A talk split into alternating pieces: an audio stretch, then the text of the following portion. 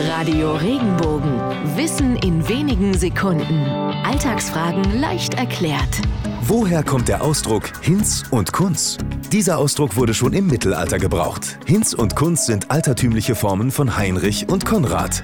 Diese waren damals sehr gebräuchlich und wurden somit oft verwendet.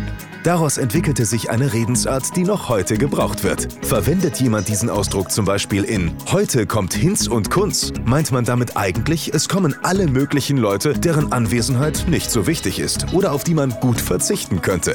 Die Redensart besitzt heute also einen gleichgültigen, wenn nicht gar negativen Charakter.